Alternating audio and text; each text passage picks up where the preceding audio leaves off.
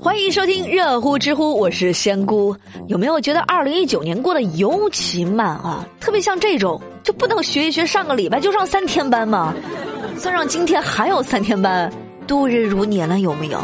没有关系啊，听仙姑的节目，让你感觉时光飞逝，快乐似神仙，对吧？好了，一起来刷新今天的知乎热榜。知乎热榜第四名，嫌犯因游戏暴露位置被抓，知乎热度两百三十五万。那最近有人犯事儿了，还想逃，谁呢？是百名红通人员第三十九号和第四十一号，分别叫傅耀波、张清照。那这俩人啊，在案发后一起潜逃，十三天里辗转了六个国家，最终藏身在加勒比地区的一个国家。那按理说吧，都藏这么偏了，应该找起来还需要一点时间吧？但是万万没有想到啊，是他俩自个儿把位置给暴露了。原来啊，是因为俩人玩电脑游戏的时候暴露了所在地。那最终被抓获时，付耀波呢还惦记着游戏里的事儿呢。就按这个尿性啊，关进去就是对他俩最大的惩罚了吧？因为进去之后没有网啊，怎么打游戏啊？知乎网友阿汤就说：“这才是真正的玩家呀！这么好的游戏精神，好好打游戏不行吗？犯什么法呢？”Double kill。知乎热榜第三名，男子撞护栏后逃逸，没想到车牌卡在了被撞护栏上，知乎热度四百七十六万。最近在新疆乌鲁木齐，有一名男子开车。撞上了护栏，本来以为吧悄悄溜走，哎就不会被发现了。结果呢，车牌卡在了被撞的护栏上面。那民警对驾驶员进行行政拘留十五天，记十二分，罚款两千元的处罚。哼，这就是人在做天在看呢。知乎热榜绿绿就说，可能车牌的内心 OS 就是要走你走，那我得留下来作证啊。太伤自尊了。知乎热榜第二名。劫匪抢银行后看五月天演唱会，当晚被逮捕，知乎热度五百四十三万。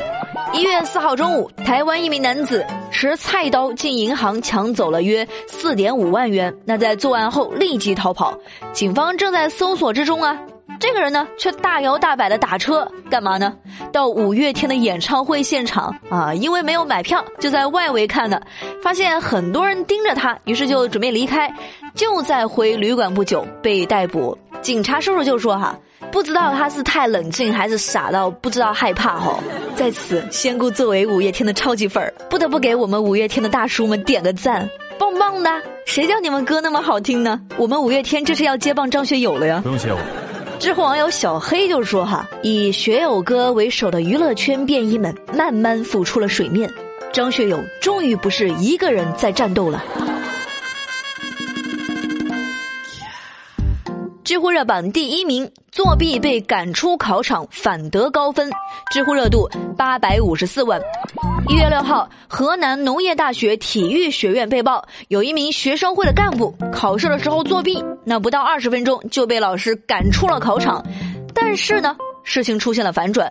因为托了关系，最后得了高分儿。就在一月七号，这个学院的院长说，经过初步询问，涉事学生答题至少在五十分钟以上，学院将召开班子会调查此事。如果这个事儿属实的话，是不是说明现在的学校挂不挂科跟考试没有太大关系了呢？好了吧，仙姑先不做评论哈，让子弹再飞一会儿。我就希望学校和当事学生都能够最终给一个合理的解释，千万不要让其他努力学习、认真考试的同学们寒了心，好吗？我们节目也将会继续关注这件事儿。好了，最热最乐尽在知乎，我是仙姑，下期节目再见了，拜拜。